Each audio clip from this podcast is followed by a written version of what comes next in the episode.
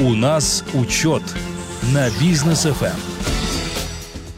Дорогие друзья, всех приветствуем. А, подводить учет прошедших событий вместе с нами. Ну, наконец у нас получилось так, что вот а, в день выхода проекта у нас учет, потому что мы все переносили, то в четверг выйдем, то в пятницу выйдем, то в понедельник из-за праздников, из-за различных каких-то наших там а, нестыковок. А, и сегодня с Максимом Барышевым будем обсуждать очень интересные темы. До эфира уже пообсуждали немножко. Мне лично было прям безумно интересно, вам тоже будет очень интересно. Максим, добрый вечер. Очень доброго вечера, Данияр. Очень доброго вечера, уважаемые радиослушатели. А, итак, начнем. Начнем. Но перед тем, как начнем, я хочу поздравить всю группу компании «Учет». Полмиллиона подписанных электронных документов. Это Спасибо. действительно достижение. Я уже видел, что и крупные банки поздравляют группу компании «Учет». Это здорово, да? И вот, пользуясь случаем, хочу еще раз сказать, что, ребят, переходите на ЭДО. Учет ЭДО. Это, это мы на бизнес FM сами попробовали, и это прям здорово, это очень удобно а, и современно. Да, вот он, вот мы, мы создаем будущее. Получается так, а, что не нужно ни бумаги, не нужно ни печати, ни подписи, просто все в цифровом виде. По сути, 100 деревьев уже спасли. Да не используя вот эту вот бумагу, которую могли использовать.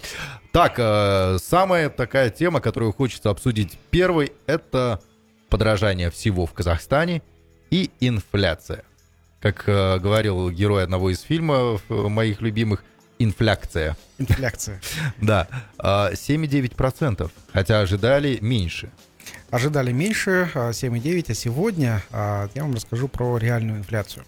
Как вы знаете, инфляция, которая заявляется нашими руководителями Национального банка, она отличается от той инфляции, которую вы чувствуете.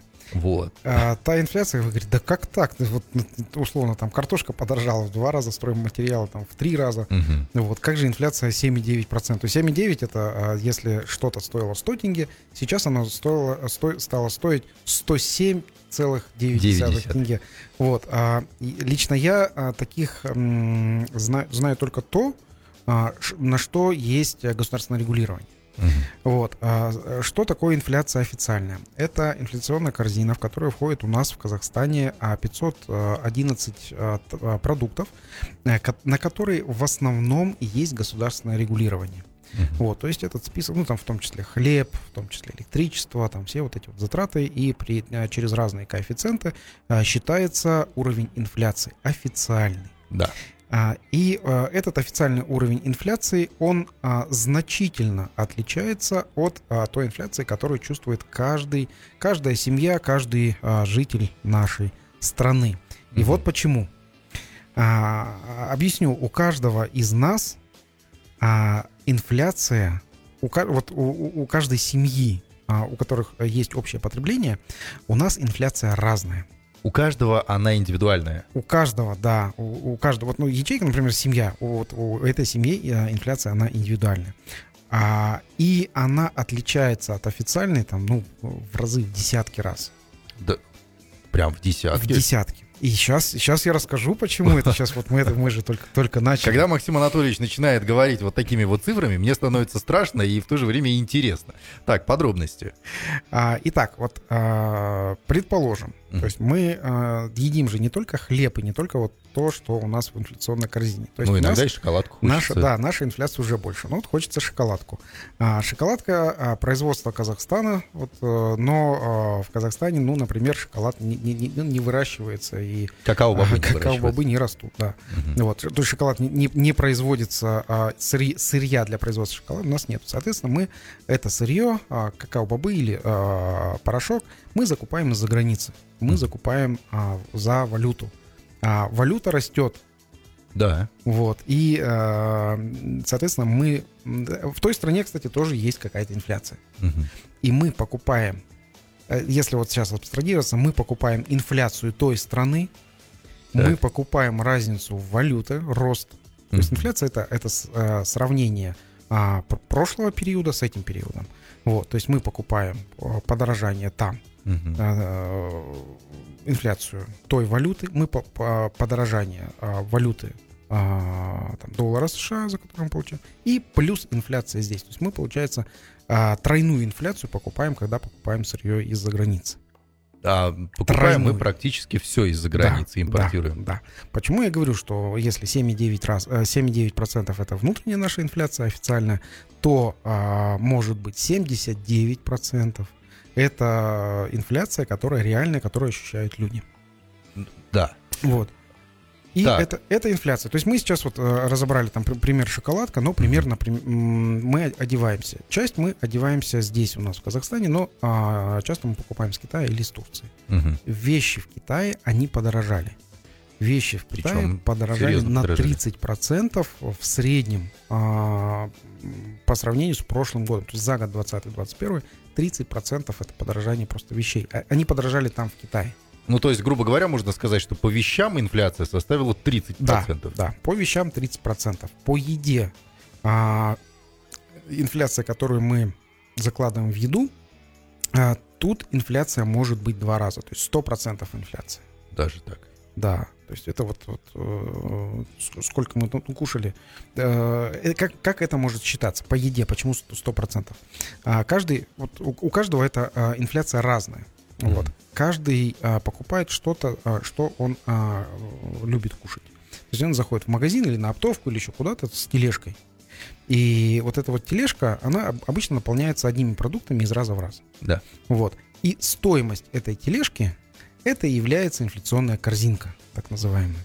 То есть, когда мы в прошлом году покупали э, эту тележку, скажем, в одном большом магазине на 15 тысяч тенге на неделю, вот, то сейчас мы ходим в этот же магазин, мы покупаем те же самые продукты, которые мы покупали год назад, и от 20 тысяч до 25 тысяч мы тратим сейчас на продукты. То есть, по сути, для того, чтобы определять свою личную инфляцию и не смотреть на то, что нам говорит государство, да. можно просто из года в год собирать вот эти вот чеки да. и сравнивать. В 19 столько-то, в 20 в 21 году было столько. Значит, моя инфляция составляет там плюс 40%, например. Да, лич, и плюс... личная инфляция семьи составляет вот такой. Не только продукты, еще и услуги сюда можно да. плюсовать да. И, и так далее. Да.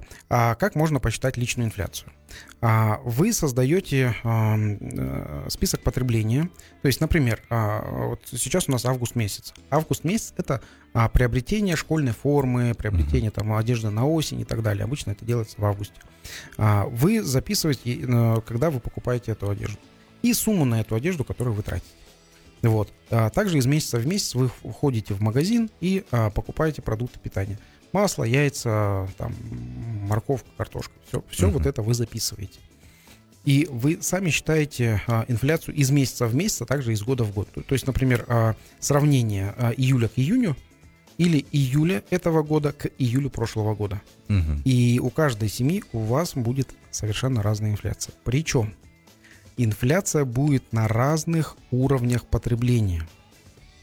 Так. Разная инфляция на разных уровнях потребления. Угу. То есть а, несколько уровней потребления. А, первый уровень потребления это а, мы ходим на барахолку, закупаем э, едой, одеждой, мы закупаем одежду на барахолке, мы закупаем еду на оптовке, вот, и... Такой эконом-вариант. Эконом-вариант, да, пер, ну это вот, первый, базовый. Вот. Там инфляция сейчас, вот на данный момент, она самая большая. У меня сейчас сразу возникает парадокс в голове, диссонанс, потому что, ну, люди же ведь ходят на барахолку и на оптовку, чтобы сэкономить, а по сути вот. там дорожает все еще больше. Почему? Да, а сэкономить потому что а, базовые вещи там могут стоить дешевле. Могут стоить, но не всегда стоят. Угу. То есть, если мы могли а, джинсы купить в прошлом году за 5-7 тысяч тенге, то сейчас в этом году это 7, 10, 12 тысяч тенге за джинсы, за те же самые а, одинаковые а, вещи. Почему так случилось? А, пример с барахолкой. Во-первых, а, на барахолку поставляют товары с задержкой. Uh-huh. Вот, а, это ситуационные поставки, а, которые, ну, все знают проблемы сейчас на китайско-казахстанской границы. Да. То есть сейчас э, с задержкой приходят товары. Чтобы увеличить э, как маржинальность, чтобы бизнес барахолки не умер, э, продавцы, они увеличивают маржинальность, то есть увеличивают цену продажи этого продукта. Угу. Вот, соответственно, вот это и есть инфляция. То То есть по, по сравнению с прошлым годом, в этом году это, эта вещь дороже. Вот, это пример барахолки. То есть почему? Достаточно понятно. Да. Да. Вот. А теперь пример оптовки. А, на оптовку а, продукты попадают из а, крупных, крупных производств. Вот крупные производства, они а, сегментируют свои, разделяют свои а, продажи, и у них есть классовость. То есть класс А это крупные супермаркеты, класс Б, класс С а, это, а, это оптовка, так называемая, не, не, ста, не стационарные объекты торговли. Так вот, а, класс С это а, обычно крупные а, производители по остаточному принципу продают в класс С. Угу. Вот. И сейчас сосредоточились крупные производители для того, чтобы продавать на а, уже сформированный рынок, рынок супермаркетов. А, и в м, количестве продукт, про, продукции, которые продают крупные производители на оптовку, а, сейчас в среднем составляет около 10%. Угу. Вот, даже иногда магазинчики у дома получают а, продукты а, дешевле, чем а, люди на барахолке. Так, окей, а тогда почему в там, красивых, комфортабельных ТРЦ одежда дорожает медленнее? Почему в крупных вот. торговых сетях, э, супермаркетах тоже продукты дорожают медленнее? Вот. А, здесь, а, втор, да, вот это второй уровень. А, это а, средний уровень, это а, супермаркеты, одежда в супермаркетах. И как мы сейчас вот в Алмате видим, что одежда в супермаркетах, она не намного дороже одежды на барахолке, хотя заложены все налоги. Обычно это налог на добавленную стоимость, корпоративный подоходный налог, это уже 32%. На барахолке это индивидуальные предприниматели, которые освобождены сейчас вообще от налогов. То есть здесь уже разница 32% в налогах. Но а, так как объем а, в ТРЦ продается гораздо больше, чем на барахолке, а, то производители, опять же, они дают а, хорошую цену и хорошее качество для того, чтобы а, продавать в ТРЦ. Mm-hmm. Вот, соответственно, здесь производители, они могут сократить свою маржинальность, то есть э, добавочную стоимость, для того, чтобы удержать потребителя, и чтобы потребитель покупал все-таки в этом ТРЦ. И разные есть э, условия, кроме э, того, что снижать цены э, на э, поставку в ТРЦ, а плюс еще есть а, некоторые финансовые рычаги. Ну, например, это кредитные рычаги, это а, рычаги, финансовый рычаг, в том числе отсрочка платежа это тоже имеет свою ценность. Ну и если на барахолке владелец бутика, он может как-то э, сам контролировать цену, да, решать, сброшу этому покупателю да, столько-то, да. этому столько, то в ТРЦ там все фикс прайс тоже. Такой. Там, да, а, пришел, увидел ты эту цену а, в ценнике. Если ты участник какой-то дисконт, дисконт карты у тебя есть, то ты можешь еще получить скидку, ты можешь участвовать в каких-то бонусных программах. Вот. Это вторая часть. Но есть третья часть. А Кратко. вот про третью часть а. мы расскажем сразу после рекламы на Бизнес FM, друзья. Да. Оставайтесь очень с нами. Интересно. Там очень интересно все. Как же все-таки дорожают цены у лакшери сегмента. Да. У нас учет на Бизнес FM. Мы продолжаем, друзья. В эфире у нас э, учет и автор этого проекта Максим Барышев, председатель регионального совета НПП «Атамекен» по городу Алматы, э, глава группы компаний «Учет». Э, обсуждаем тему инфляции. И вот нам Нацбанк говорит о том, что инфляция, друзья, составляет 7,9%. А мы тут узнаем, что 7,9 это, ну, такая инфляция, это над, которой, государстве. над которой можно хихикнуть. А реальная инфляция может составлять и 100% индивидуально для каждого. Да, о чем мы поговорили в первой части программы. А, кратко скажу, что инфляция у каждой э, семьи, у которых есть э, совместное потребление, она отличается. И э, эта инфляция может быть и 100%. Вот, а это э, все индивидуально, но минимальная инфляция, которая э, есть сейчас, которая чувствуется, это 25-30%. Это именно инфляция по потреблению всей корзины, э, которую потребляют наши э, жители. Но есть официальная инфляция, которая э, складывается из 511 э, товаров, вот, которые и э, рост цен на которые в основном регулируется государство и составляют 7,9%. Ну и мы уже начали сегментировать инфляцию по э, классовости, да, то есть эконом-класс, э, который это, ну, ячейки, да, общества, которые для того, чтобы сэкономить, возможно, закупаются на оптовке, на барахолке и так далее, для них инфляция растет просто в разы. Да, там Не на инфляция проценты. может быть э, вот, вот около 100%. Это э, инфляция, которую почувствовали именно э, люди, которые покупают на, бара- на барахолке и на оптовке. Средний класс, по сути, ну, инфляция есть, но она не такая ощутимая, как в эконом-классе. Да, но она все равно составляет 25-30%. Это вот э, средний класс, э, который закупается в супермаркетах, который покупает а, в, э, в, в больших магазинах. И вот теперь сегмент лакшери. А вот да, после, после рекламы как раз-таки а, сегмент лакшери. Это люди, которые а, закупаются а, в основном за границей, Мгм. или же это люди, которые а, покупают здесь в Премиум крупных- бутиках. да, крупных премиум бутиках. Вот. А здесь инфляция нулевая и даже иногда отрицательная. То есть богатые экономят, по сути. Пока другие и так ничего не имея разоряются, богатые экономят. Да, они, э, они много тратят за одну вещь, но по э, росту цен на эти вещи сейчас э, сложилась так, такая ситуация, что дорогие вещи, их стали меньше покупать. То есть люди, э, которые покупали ранее дорогие вещи в э, крупных бутиках, они а, перешли в класс а, супермаркетах и стали а, покупать вещи уже среднего достатка. Это м, прям, прям много таких людей, которых, а, которых я лично знаю, а, которые перешли и сказали, нет, нам, ну, мы отказываемся от этих лакшери вещей, просто, ну, потому что смысла нет их покупать. Вот. И а, там, э, чтобы хоть как-то продать, а, делают специальные дисконты, а, делают а, там новые коллекции завозят, а те, которые с а, уже э, с- со скидками и так далее. Дел- э, чтобы привлечь, делают пос- ну, скидки постоянным клиентам, чтобы чтобы Да. как-то распродажи постоянные. Вот. И здесь и, из-за этого а, получается инфляция нулевая или же а, отрицательная. Инфляция это сравнение цен текущих в тенге к ценам прошлого года. Мгм. Вот. А, Есть э, на, э- на эту а, а, тему такой, ну, такой анекдот. Говорит, э, мясо дорожает, там, морковка дорожает, все дорожает. Ну, говорит, яхты подешевели. Вот, говорит, счастье пришло, откуда не ждали.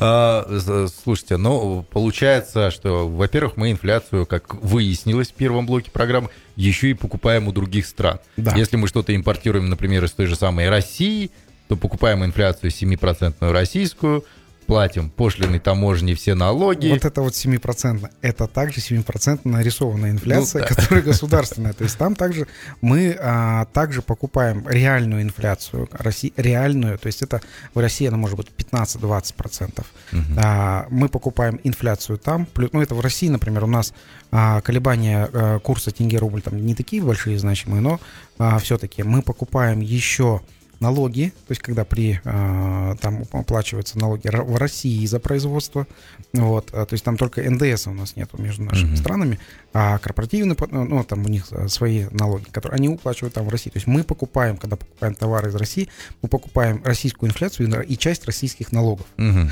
Вот, то есть э, российская экономика идет к нам а, таким вот образом. Плюс еще нашу инфляцию мы еще добавляем. Вот, а, соответственно, вот эти вот составляющие, когда мы завозим а, товары из других стран, а не производим здесь у нас в Казахстане, а, мы, а, собственно, питаем а, эти страны а, нашими деньгами. Так, по- про э, выход из этой ситуации я хочу поговорить чуть позже, а вот сейчас хочется обсудить, ну, ту же самую Турцию, например, да, там ведь тоже есть инфляция, хотя турки, они продукты питания производят сами, Да. одежду сами, стройматериалы, автомобили, они все сами делают. Откуда у них инфляция?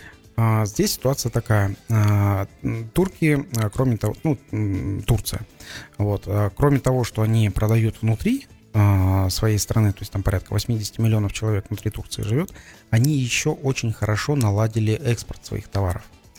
Скажу по одной только турецкой марке одежды, я не буду ее называть, только одна турецкая марка одежды здесь, в Казахстане, продается на 200 миллионов долларов Это за какой период? за год.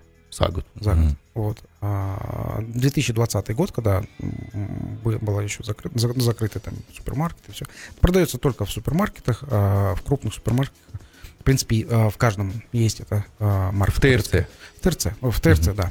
Вот, а 200 миллионов долларов. То есть, соответственно, наши казахстанцы закупили одежды а, турецкой. Это только одного бренда. Только одного бренда на 200 миллионов долларов. То есть 200 миллионов долларов казахстанских денег, которые заработали мы здесь с вами в нашей стране, а мы отдали в Турцию.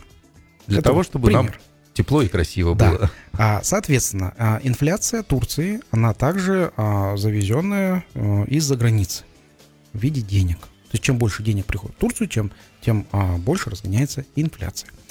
Что сделали турецкие власти? Так как инфляция в Турции она есть, и, соответственно, э, из-за этой инфляции стали менее конкурентоспособны вещи, ну, в том числе вещи, все продукты, которые а, Турция а, продает за границу, за, границу Турции. А какое решение было принято? А, просто девальвировать немножко на 15% турецкую валюту. Турецкая лира на 15% девальвировалась, и все сравнялось а, с общей а, ставкой мировой а, инфляции и дальше а, продолжила продаваться. Ну, понятно, для фининститутов это как-то спасло ситуацию. Простые граждане как это на себе оценили? А, простые граждане, граждане Турции никак не ощутили. То есть у них как стоило внутри в лирах их продукция, так и, так и стала стоить. Вот. А за границу э, эти товары стали на 15% дешевле продаваться. Ну и все получается. Да. А, так, понятно, что в Турции вот так вот все это происходит. Но здесь у нас, в Казахстане, ну, как-то же надо с этим бороться? Или же все-таки вот эта инфляция в 100% это неизбежно? Как с этим бороться? А, с этим бороться а, нужно системно, и нужно производить все, что в Казахстане потребляется, нужно производить здесь, в Казахстане. Вот, то есть... А, одежду... Хотя бы те самые базовые 511 э, товаров. Да, хотя бы одежду. Одежду и продукты питания. Хотя бы. То есть легкая промышленность и а, пищевая промышленность должна быть здесь, внутри, закрыта полностью а, наши потребности внутри. Угу. Потом уже мы, а, когда закроем эти потребности, то есть день, ну, представьте, только, только один бренд одежды 200 миллионов долларов а, отправил только в одну страну, в Турцию. Да. Вот. И причем это не самый лакшери, это обычный масс-сегмент. Да, это массовый сегмент. Вот. А когда мы закроем это все здесь внутри страны, мы же начнем уже думать, что, а, что дальше производить. То есть мы уже производим там, как сейчас, если кто-то сейчас подключился, мы должны производить сейчас uh-huh. а, одежду, продукты питания, то есть это то, что повседневного спроса. Вот. А дальше это, это пойдет. Автомобили здесь нормальные, качественные будем производить. А, мы будем производить, ну, все остальное. Вот. А, но начать нужно с того, что мы постоянно потребляем. Вот про машины и про, этот, про таможню так и да. Вот про машины, кстати, в Турции автомобили собираются, но там они невероятно дорогие. Да, там э, в Турции Мерседес C-класса а, стоит до 100 тысяч долларов. Вот, когда здесь он стоит, ну, в районе 50. 50. Да, то есть два, в два раза дороже. А в Турции растаможка там очень такая, э, очень большая. То есть, когда ты покупаешь себе машину, вот как я это говорю, ты купил себе машину и купил машину государству. То есть там один к одному стоит растаможка. Не пацан, что ли, говорят, говорят в турецком правительстве. Но в Сингапуре там один к четырем, в, Азер... в Узбекистане один к трем, например. Да, да. То есть если в Сингапуре покупать автомобиль С-класса э, какой-нибудь, ну, я имею в виду корейцы за 25 тысяч долларов. Оно 200 что-то там. В Сингапуре очень дорого. В Сингапуре невероятно дорого это будет стоить. Но это, э, понятно, они говорят, так борются с загрязнением воздуха и борются с э, пере... Э, Они так борются с избытком денег, на самом деле. А, даже так? Да, то есть там очень много денег. А, там день, ну, деньги идут туда. Я думаю, вот, они так с пробками борются а, на дорогах. В том числе, да. А, опять, когда мы говорим а, про инфляцию. А, инфляция — это, а, собственно, количество денег в экономике, которое оно... А, чем больше денег в экономику приходит, тем больше разгоняется инфляция. Чтобы инфляция не разгонялась, нужно из этой э, из экономики а, деньги э, путем государственного управления деньги изымаются из экономики. Это налоги разные и так далее. То есть сейчас, почему э, неправильно сравнивать наш Казахстан и налоговую систему Казахстана с сингапурской моделью или с Европой, где уже там сформирована рыночная экономика. Mm-hmm. Когда у нас примерно одинаковые ставки, только а, в Европе эта рыночная экономика, она уже развитая, она уже сама себя а, разогнала, и все там функционирует. Угу. Вот, там налоги играют функцию сдерживания. Вот, то есть, а, чтобы сдерживание инфляции в том числе. Вот. А у нас, когда я когда я смотрю, ну, размер налогов примерно то же самое. А у нас, говорю, вы просто забираете из оборота. Ну, бизнесмены, которые нас слушают, они понимают, то есть, а, когда а, огромные налоги, у нас а, государство забирает деньги из оборота компании. То есть э, и компания с каждым годом, когда у нее в обороте денег меньше, она зарабатывает меньше, меньше, меньше, меньше, и в, в итоге умирает. А, пример это крупных налогоплательщиков у нас в Казахстане, а, где крупные налогоплательщики платят а, корпоративный подоходный налог авансом. То есть еще не да. заработали, еще нет финансового результата. Но уже... Еще, налоги нужно предоплаты заплатить государству каждый квартал. Я говорю, как класс, зачем вы, говорю, это делаете? Слушайте, а вот понятно, почему вот в Европе, да, в Турции разгоняется инфляция. Потому что у них э, ну, много денег поступает. Да. У нас я бы не сказал, что к нам очень много денег поступает, а во-вторых, э, а инфляция у нас похлеще, чем у них. А ну, я же вот, вот про что и говорю, у нас завезенная инфляция.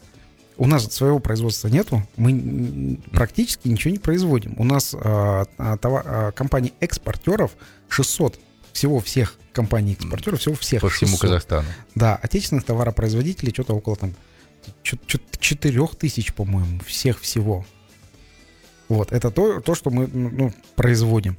А мы закупаем... Это вот то, что за все годы независимости у нас да. вот скопилось 4 тысячи всего лишь товаропроизводителей. Ш, да, и 600, которые на экспорт отправляют. А это мы всего всех, на за 30 лет. Мы здесь в эфире как-то, ну, несколько месяцев назад, если вспомнить, э, интервенции Нацбанка да, в поддержание казахстанского тенге составили 2 миллиарда долларов. Да, да. И мы тогда подсчитали, что если открывать ну, средние компании, которые там Э, заводы, даже фабрики, на которые можно потратить там, миллион долларов, то можно открыть 2000, 2000 заводов. И это а, за год можно Я сделать. помню вот эту, эту программу, когда мы так выступили, мне потом звонили и говорят, а, а вы можете обосновать? Вот это легко. Нам и тоже звонили. Я говорю, да, вот так, вот так вот. А он говорит, вы предлагаете, чтобы 2 миллиарда вот Нацбанк просто дал в экономику? Я говорю, да. Да, 2 миллиарда вот денег дайте вот на а, людям, которые хотят а, построить заводы, фабрики я, я говорю, хотя бы поставки инфляции. Просто вот, вот залог возьмите то, что они построят. Угу. Это предприниматели, которые разовьют эту экономику. 2 миллиарда, все, больше не надо. То есть 2000 заводов, которые э, из них, пускай тысяча будет это, э, производят э, продукты питания, тысяча будет это э, одежду, там, мебель, или то, то, что, то, что потребляется здесь у нас. Да. Вот, все, 2000. Этого достаточно будет э, на протяжении там 5-10 лет – чтобы Казахстан а, уже сам себя обеспечил внутри нашей страны. А, вообще, мне, конечно, сегодняшний эфир очень нравится, потому что столько всего нового я узнал и про Казахстан, и про нашу инфляцию, и сколько на самом деле инфляция составляет у нас. А, и, ну вот что меня еще что больше всего э, волнует, это то, что тенге-то по отношению к доллару укрепляется – доллар уже, ну, если сегодняшним э, котировкам Нацбанка верить, 424 тенге 60 тиин. Да. Крепкая валюта. 430 было недавно, а, кстати, если помните, мы... А инфляция вон какая. Мы, мы говорили, что а, тенге укрепится, да. и мы говорили прям по датам, а что до После 25, 25 июля тенге да, укрепится. Что, он, что он к 25 укрепится, потому что валютная выручка, ее пере, э, переводят в тенге для оплаты налогов и заработных плат. Вот, соответственно, что, тоже давай, сейчас мы просто предположим. Так. То есть вот э, я думаю, что сейчас э, тенге э, от этого уровня дойдет до 430, вот, а в промежутке два месяца, то есть сентябрь-октябрь. Это, это где будет там уборочная, там, где люди школу пойдут, где начало там работы, активности. Вот. А тогда тенге будет 440-450 коридор. Это получается у нас где-то, э, ну вот, сентябрь. Сентябрь-октябрь, я думаю. Октябрь. Август, сентябрь, сентябрь-октябрь. Так, зафиксировали. 440-450, сентябрь-октябрь. Посмотрим, сколько все-таки. Ну, пока все катраны э, Максима Барышева, они сбывались, что относительно валюты. А, дорогие друзья, у нас рекламная пауза. Мы должны немножко отдохнуть, переварить всю полученную шокирующую информацию от Максима Барышева. А после продолжим. И, кстати, не забывайте, сегодня у нас обязательно будет наша постоянная рубрика «Лайфхак». А, поговорим про то, как же все-таки предпринимателю, владельцу бизнеса, который получил где-то какое-то обучение, как все эти новые знания уже интегрировать в свою компанию, так, чтобы не потерять сотрудников? Я бы сказал вот э, даже серьезнее, как не убить свою фирму после прохождения курсов для бизнесменов. Вот так вот. Оставайтесь с нами, друзья. У нас учет на бизнес FM. А мы, друзья, продолжаем подводить учет всех событий, которые произошли в Казахстане, в мире и как это отражается на казахстанской экономике. А, первые два блока нашей программы сегодняшней были прям очень горячими. Мы обсудили инфляцию, поняли, что инфляция, которую нам рисуют 7,9%, э, на самом деле может составлять для отдельных категорий населения все 100%, а то и больше. А, обсудили мы э, также, как можно из этого всего выйти, да, то есть открывать производство здесь и завозить да. в Казахстан валютную выручку. Вот. А теперь хочется обсудить, а, казалось бы, несовместимые вещи. Введение углеродного налога в Европе, и это может сказаться на казахстанской экономике, причем в миллиардах долларов. Да. Как так? В Европе там что-то вводят, а Казахстан страдает. А, что такое а, вот этот углеродный налог? А, этот углеродный налог обсуждается уже лет 20. А, этот налог, он, он рассчитывается примерно как у нас а, утиль-сбор. Угу. Это примерно то же самое. Так. Вот. А утиль-сбор мы платим в оператор РОП, вот, который потом дальше поддерживает компании, которые утилизируют ну, автохлам. Хлам, какой-то да. хлам. То есть автохлам, а, там бутылки и так далее. Все он поддерживает эти компании. Угу. Вот. Логика такая же. Вот как у нас оператор РОП, так и вот этот вот э, углеродный налог э, в ЕС. То есть они собирают этот налог с э, тех компаний, которые им поставляют сырье. И если компания очень сильно загрязняет окружающую атмосферу, да. то она да. платит этот налог. Да, а, там также будут проведены аудиты, вот, экологические аудиты, и выявлено количество углеродного следа, который поставляет компания. А, при вот, поставке этого сырья. Вот. А компания, ну, первое, мог, могут сократить этот углеродный след, а, поставить разнообразные фильтры и так далее. Вот. А, соответственно, этот налог снизится. Uh-huh. Вот. Как будет платить, платиться налог? Налог будет платиться сверху стоимости. То есть, например, если нефть поставляется по, ну, по, по биржевой цене, соответственно, налог будет платиться сверху. Вот, это, э, это все планируется начать с 2023 года. И когда, да, у нас действительно э, говорят, что Казахстан может потерять, и даже э, названа цифра при товарообороте нынешнем Казахстана с Европой, Казахстан может недополучить до 5 миллиардов долларов США в год. Вот. Это при текущей ситуации с поставкой сырья в Европу. Но если мы будем продавать в Европу не сырье, а уже готовую продукцию, то этот налог мы платить не должны. Почему? Потому что готовая продукция... Потому что готовая продукция уже содержит в себе все существующие налоги.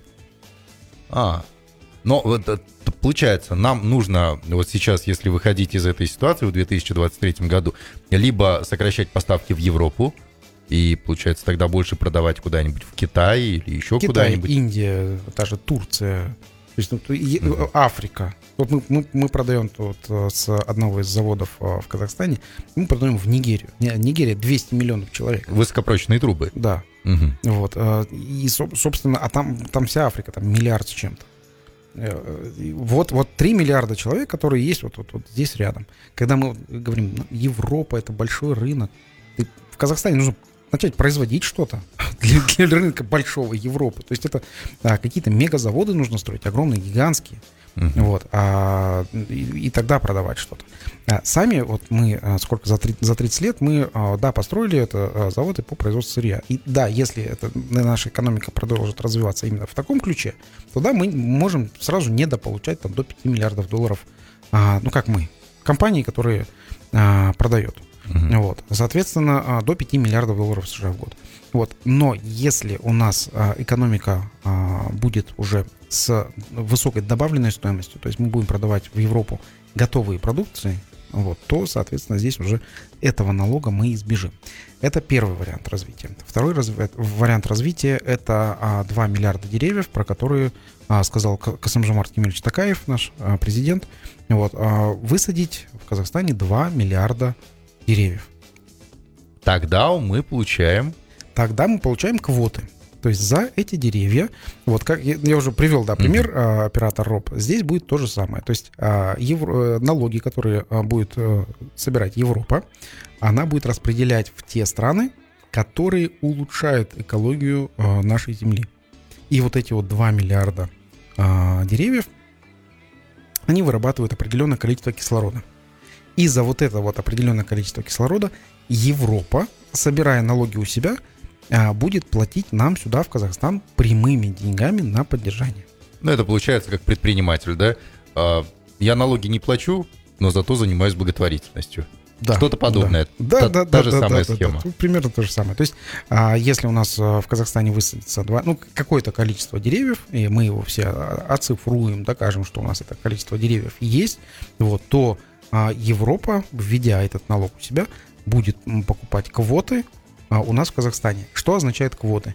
Квоты это означает, что Европа может определенное количество а, углекислого газа а, выработать у себя в Европе. То есть это вот э, такое, это глобальная экономика и экология всего мира. Окей, вот сразу же все сейчас твердят, Казахстан должен слезть с нефтяной иглы, но мы так глубоко а, сели на эту нефтяную иглу, мне кажется, она в темечко уже, это острие иглы упирается. Куда она зашла-то? темечко Ну, вот именно туда и зашла, да, как обычно.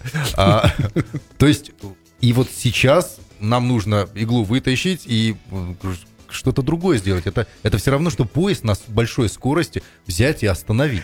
А, вот как? Тут, тут ситуация какая? Деньги, которые идут с нефти, деньги, которые э, идут на различные траты, вот, их необходимо как инвестировать в бизнес, в создание там стартапов, в создание заводов, фабрик, которые а, строятся, должны строиться здесь у нас в Казахстане.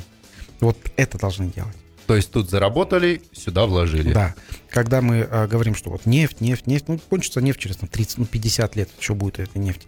А уже автопроизводители, они а, уходят от нефти уже э, заводы и фабрики, которые э, что-то делают, они потребляют уже чистую энергию. И э, в, Европе и уже в Китае э, предприятия, которые работают, они говорят, мы работаем уже, ну, 30% это энергия там, ветра, солнца, возобновляемая энергия, 30%. И Китай себе поставил сейчас задачу на возобновляемую энергию 100% перевести к 2050 году. То есть э, потребление нефти в Китае, оно будет ноль. Ну, вот. Евросоюз э, к 30 году от, отказывается полностью от да. ДВСов и от дизелей. Да. Соответственно, что, вот, что я предполагаю по этой логике? То есть по этой логике нефть кончится к 30 или 50 году. Да, даже если она и не кончится, готов. она просто никому не нужна будет. Да, то есть весь мир готов. И а, что, ну, в этом а, случае, что нужно делать Казахстану? То есть сейчас скажу вот тоже что-то непопулярное. Как можно больше нефти продавать вот сейчас по этой цене, просто достать из земли, продать ее, чтобы деньги получить. Именно сейчас. Потому что, ну, 30-й год, он пролетит ну, там 9 лет осталось. Вот. И все, да. за, за, к 30 году, может быть, нефть не нужна будет. То есть мы а, вот ну, даже вот в своей жизни, там это 90-е годы, я а, застал так, а, тот момент, когда нефть стоила 3 доллара за баррель. Я знаю э, стоимость нефти 12 долларов за баррель. Да и 120. Да, и 120. Ну, то есть ничего не мешает э, обратно нефти вернуться к 3 долларам. Если мы экономику э, будем поддерживать и, и говорят, да, у нас есть углеводороды и, и там, ну, как-то вот этим гордиться, то, ну, странно будет через 10 лет, когда, а, да, у тебя есть углеводороды, но не стоит ничего. Ну, да, делайте, что хотите. Сейчас чумазы и богатые, а в будущем будем просто чумазые. Просто чумазые, да, да, да. Дорогие друзья, оставайтесь с нами. Мы э, буквально через э, пару мгновений запускаем нашу рубрику «Лайфхак», где будем рассказывать про обучение владельца бизнеса и как, э, пройдя обучение, владельцу бизнеса не, не убить просто дело, которым он занимается. Оставайтесь с нами. Реклама. Сіз жеке кәсіпкерсіз бе? Бізде сізге ұсыныс бар. Фортеди бизнеске шотты онлайн ашыңызда. Оның деректемелерін сол мезетте поштаңыздан алыңыз. Жолдам ыңғайлы, кезексіз. Ал 31 желтоқсанға дейін интернет банкингіні қосу және жүргізу тегін Толық ақпаратты бизнес нүкте форте нүкте kz сайтынан немесе үш бес жетпіс бес нөмір арқылы білуге болады бақыттымын және сергекпін мен ұштыққа не құстай әрқашан сәндіміз самал сумен бәрі де ойнағыдай самал көңіл күнде шуақты сен жарқын адамсың самал сумен сергекпін әрқашан самал бәрі де тамаша самал сергітеді Телефон рекламной службы в Алматы 315 05 50 315 50 55. Лайфхак от Максима Барышева. Ну, в принципе, уже все сказано. Лайфхак от Максима Барышева. Максим Анатольевич, что сегодня мы обсуждаем, какую тему? Итак, как не убить свою компанию после прохождения курсов для бизнесменов? А, скажу по себе и по а, моему кругу общения, что бизнесмены, они учатся всегда, постоянно на всяких разных курсах. Да. Вот. Не буду а, говорить а, там плохо или хорошо а, про курсы, потому что каждый для себя выбирает а, что-то ценное на каждом курсе, который, который он выбрал. Вот. А, поэтому а, я, я расскажу сейчас, как не убить свою компанию, потому что есть случаи в практике моих друзей, которые после обучения, дорогого заграничного обучения, приезжали в офис, и вроде бы все хорошо, вроде бы начинали внедрять, так сказать, инструменты, вот, а как результат этого обучения люди, сотрудники разбегались, убегали, а, забирали, свои, забирали клиентские базы, забирали технологии, открывали что-то подобное, и человек вроде бы успешный и а, там, прокачанный терял весь бизнес. Так вот, сейчас я расскажу а, о том, как не допустить этого, как не убить свой бизнес а, после обучения или во время обучения. Обычно бывает, что там, если модульное обучение, то после третьего-четвертого модуля а, Обычно в голову обычно- бьют обычно- инсайты, которые прям тут же хочется вылить на всех своих сотрудников. Да, да. Главное правило бизнеса – не навреди. Вот. а, Обязательно не навредить, не навредить себе. Это самое главное в бизнесе. Так вот, а, когда вы проходите обучение, самое главное в этом обучении а, это осознанность а, вас, как владельца компании, как руководителя компании. А осознанность вот в чем. А, имейте в виду, что когда вы учитесь, ваш коллектив, он не учится, и те знания, которые э, у вас есть, и те инсайты, которые у вас, ну, инсайты, озарения, которые а, приходят к вам в голову, а, никому, кроме вас, они не приходят. Весь коллектив, он оста- остается на том уровне, на котором вы его оставили. Это первое. Второе. А, Когда вы смотрите на свой коллектив с высоты новых знаний, а, запомните, этот коллектив, который с вами рядом, это те люди, а, благодаря кому вы добились тех успехов, на которых вы сейчас находитесь. То есть на этой ступеньке. Это именно те люди, с которыми вы сюда дошли. Вот. А, третье. Чтобы развиваться дальше, вот а теперь самое важное. А, Чтобы развиваться дальше, вам необходимо учить свой коллектив, учить всех.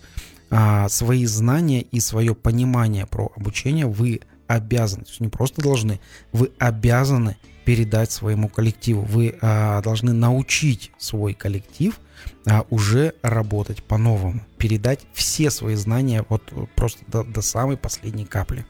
Вот. Или же я рекомендую учиться со своим коллективом вместе.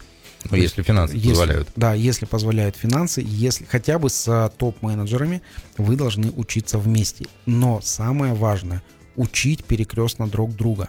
Если вы отправляете э, кого-то из топов поучиться, там сейчас э, а, обучение оно не такое дорогое, А, можно учиться онлайн там в, в лучших там а, вузах, в лучших там курсах мира. Это все делается онлайн.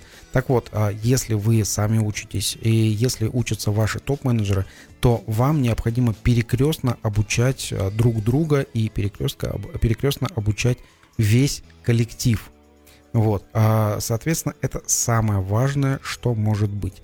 И тогда а, коллектив а, будет понимать ваши новые ценности, и, они будут разделять новые ценности, и они осознают переход от, ваш, от вас до обучения к вам уже после обучения, потому что вы обучили свой коллектив и передали те знания. То есть это ценно будет уже для коллектива, потому что вы этот коллектив, вы свой коллектив обучите. А в противном случае, если вы а, придете и начнете просто ставить новые задачи и говорить, а, оказывается, вот так вы должны работать, мне там сказали, что вы так должны работать. Вот, коллектив скажет, ну, мы будем работать, как работали, а ты ищите новый коллектив, который тебе вон там сказали. Ну, там его, наверное, ищи. Да, ну, Вот. это, это и называется саботаж. Да, да. Вот, поэтому, э, уважаемые э, руководители, уважаемые владельцы бизнеса, учитесь обязательно каждый, там, каждый день, каждый год, а, будьте лучшей версией себя, лучше, чем вы были в прошлом, но коллектив учите тоже, чтобы ваш коллектив, он тоже был лучшим из лучших и рос вместе с вами. Ну, по себе скажу, когда обретаешь какие-то знания, а потом этими знаниями делишься, то материал закрепляется прям вот на 100%. Да, да. Максим, спасибо большое за сегодняшний эфир. Было очень познавательно, особенно про инфляцию в 100% в Казахстане для отдельных э, и слоев населения. Опять же, это скажу, это мое мнение, потому что инфляция 100% в Казахстане, она неофициальная, официальная 7,9. Ну да, есть, есть, конечно, официальная статистика и реальная жизнь. Да, да. А, Дорогие друзья, мы встретимся с вами уже в следующий вторник, а на сегодня говорим всем хорошего вечера, пока и удачи в бизнесе. Всем пока.